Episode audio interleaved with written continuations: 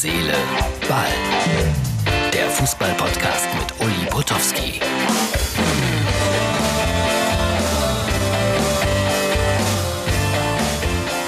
Herz, Seele, Ball vom elften Juni zweitausendzwanzig. Mein Chef sagt immer, für alle die, die es sehen können, auf Augenhöhe, Uli. Das macht sympathischer. Ich habe gerade ein kaputtes Auge, Martin. Das kann ich nicht sympathischer machen.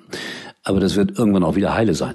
Ja, hier ist äh, unser neuester Podcast und es gibt äh, ja an so einem Feiertag, den wir heute in Nordrhein-Westfalen hatten, also der Podcast für Freitag entsteht am Donnerstag, jetzt ist es hier kurz vor zwanzig Uhr, äh, gar nicht so einfach, weil es gibt nicht so wahnsinnig viel, aber ich finde ja immer ein bisschen was.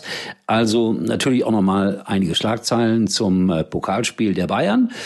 Und das ist wie folgt ausgefallen, das Urteil. Die Bayern sind doch menschlich, steht hier. Dann Sané zu Bayern, Fragezeichen. Ja, Flick wird ihn brauchen. Und es gibt noch einen Aspekt, den ich ganz interessant finde. Er kommt aus England von Steve McManaman. Wer sich äh, für Fußball schon lange interessiert, kennt den Mann. Der arbeitet heute, wie so viele Fußballer weltweit, als T V-Experte.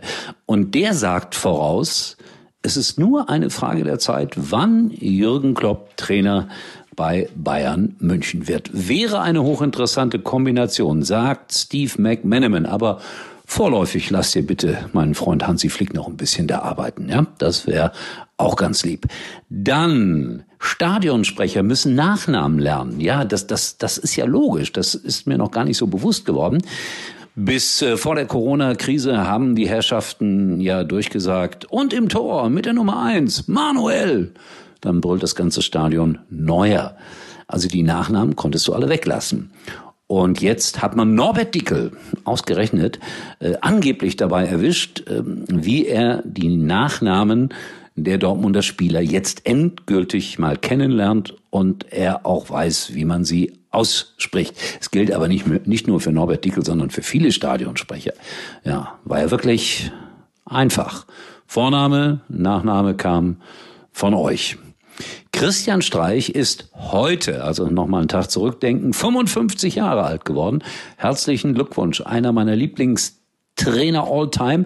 Ich treffe ihn wieder am kommenden Dienstag, dann werde ich nämlich in Freiburg sein beim Spiel der Freiburger gegen Hertha B S C. Und ich habe mir das jetzt mal so vorgestellt, der S C Freiburg erreicht die Champions League. Es gibt die großen internationalen Pressekonferenzen und die Dolmetscher stellen sich auf den deutschen Trainer ein und werden verzweifelt.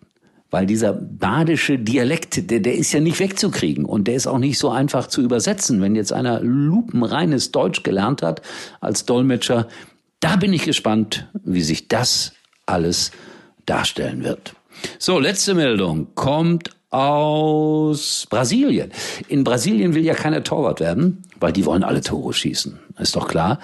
Und es gibt auch nur ganz wenige brasilianische Torhüter, die äh, wirkliche Weltklasse geworden sind.